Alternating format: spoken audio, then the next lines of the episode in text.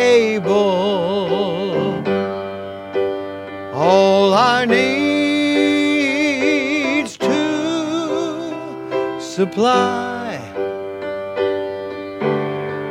So whatever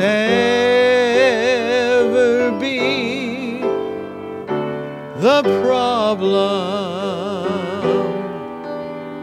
on Jesus you can rely.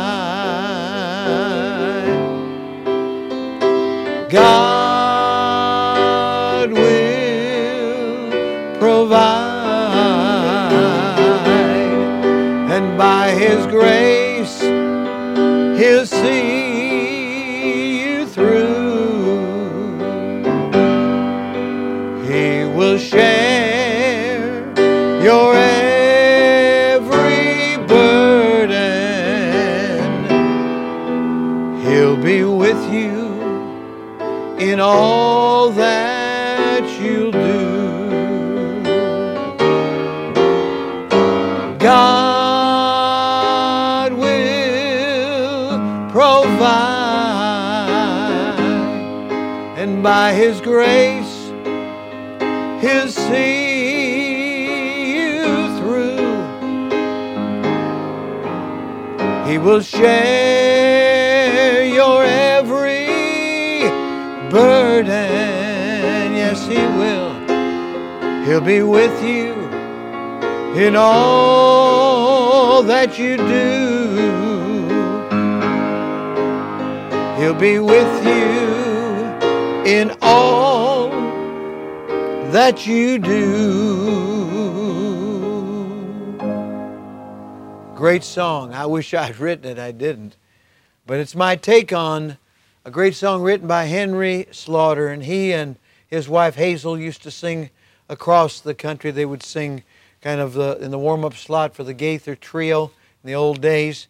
He also, Henry, played for a number of quartets. Oh my, I can't even tell you all the folks he has played for. But he wrote this song, and it expresses the truth that we find over in Hebrews chapter 13 and verse number 5. It says, Let your conversation, that's your lifestyle, be without covetousness. Now, thou shalt not covet is the tenth uh, and the exclamation point of the uh, Ten Commandments. Uh, there's so much covetousness in this world, and it certainly is idolatry. And it's wrong, and Christians, Christians uh, can be guilty of violating this and the other uh, commandments as well. So here we have the solution given to us, and be content with such things as ye have. Be content. Learning contentment is a huge, giant step forward in your spiritual maturity. Being satisfied. Now, that doesn't mean we shouldn't work hard and strive and do our best in the world in all venues. But it does mean that once we have done what we can do, we are content with the results. We're satisfied and not looking on other people's things and circumstances, relationships, and situations and wishing they were ours. We need to be content with such things as ye have, for he hath said, I will never leave thee nor forsake thee. We've got something better than gold. We've got God. We've got something better than uh, possessions. We've got, we've got our precious Savior, Jesus Christ, and salvation through him. Let's pray. Father, thank you so much that you've promised to provide and you've never let us down. And for that reason, we don't have to be covetous. We can be satisfied and content. And today I pray for contentment for every viewer, every believer. I pray that this might be a day of turning around and making that area of our life what it ought to be by your grace. With heads bowed, I want to speak first to those who may be professing believers, but you haven't been content.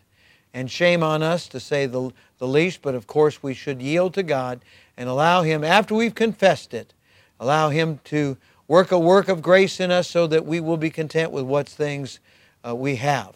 and with our relationships and with our situations and circumstances.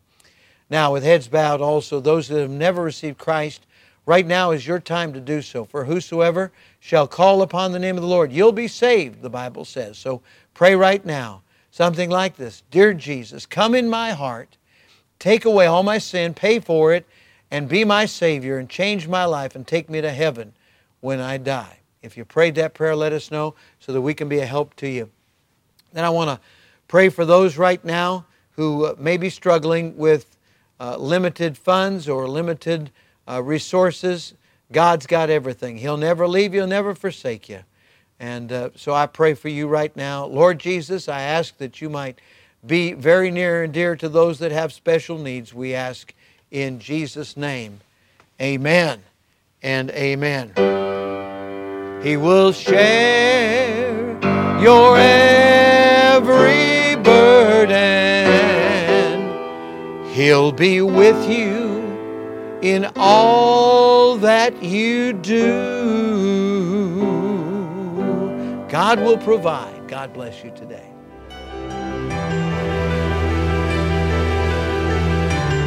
You are listening to From the Shepherd to the Sheep Daily Devotionals.